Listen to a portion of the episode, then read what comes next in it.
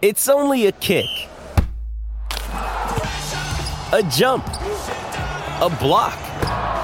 It's only a serve. It's only a tackle, a run. It's only for the fans. After all, it's only pressure. You got this. Adidas.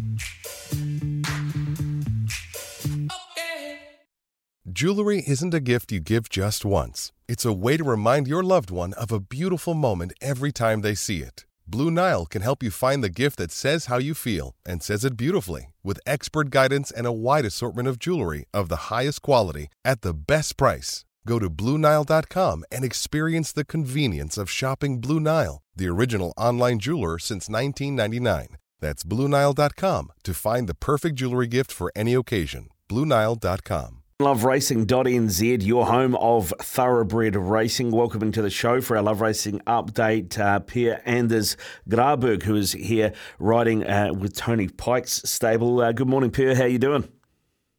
Good morning. I'm doing fine, thanks. That's the story, mate. Uh, over two thousand wins in your career as a jockey. A lot of those obviously coming in Sweden, uh, and you've you've you've ridden everywhere. But what what's the big difference from a jockey's point of view from racing in Sweden to racing here in New Zealand? Uh, well, probably the they break pretty fast there, and then after a furlong or so, they ease up the tempo quite a lot. And then turn into a sprint the last two furlongs. Uh, back home, we normally go more even pace all the way through the race. So that's probably the biggest, yeah, difference. I mean, but then again, racing is racing anywhere you go, so it's not that big of a deal, really. Tell us about the decision, Per, to come over and, and race in New Zealand. What convinced you to come and have a crack at it?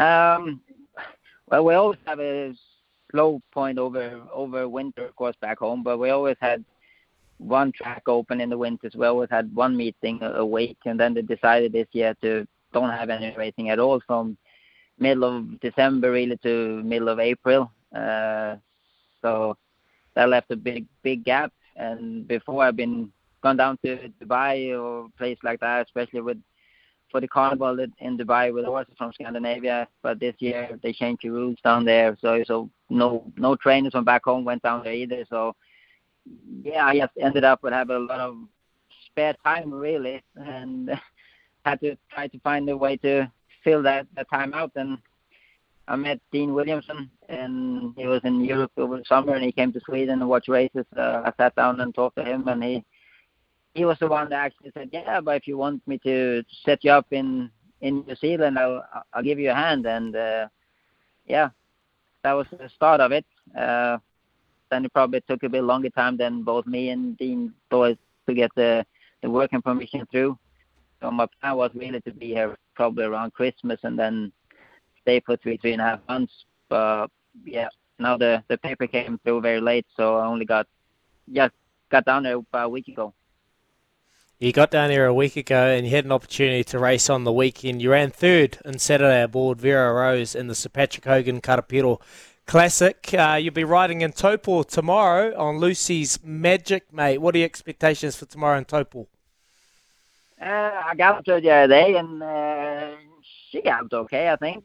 Um, mm. it, it looks like a pretty open race, so I hope she's one of uh, four or five horses. They should have a decent chance, yeah. Mate, uh, we saw Warren Kennedy come over from South Africa, and he was only coming over for a little stint. Well, he's still here, and he's one of our premier jockeys now, winning plenty. You're over here for a stint till April. Are you gonna? Is this the start of something more for you, Pierre?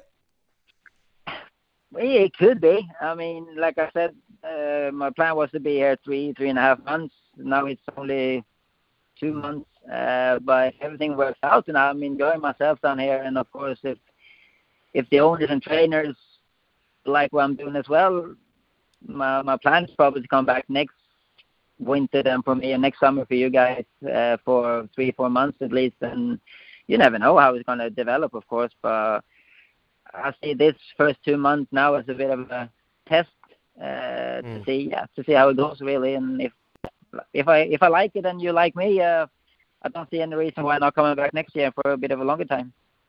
Oh, we absolutely love it, mate, bringing experienced jockeys from different parts of the globe and, and racing here. It's been a success for Warren Kennedy, and it's, I'm sure it's going to be a success for you, Per-Anders Gråberg. We appreciate you coming on the show, mate. Thank you for, for joining us, and all the best tomorrow on Lucy's Magic, and also for the future. We'll, we'll be watching with interest, mate. Thank you. No, thank you very much. Thank you. Cheers, uh, Per-Anders Gråberg there with us uh, for Love Racing. love racing dot n z for all your thoroughbred racing news, previews, replays, profiles, and more. And uh, I was just reading, he uh, usually rides at about fifty-four kilos in Sweden, but he ride he's riding at fifty-three here because it's a bit warmer. It's just like it's just that, that extra that extra ki- extra kilo of fat just to insulate you from the Swedish winter. Fat jockey doesn't even go on the same sentence. Come on, Ricardo.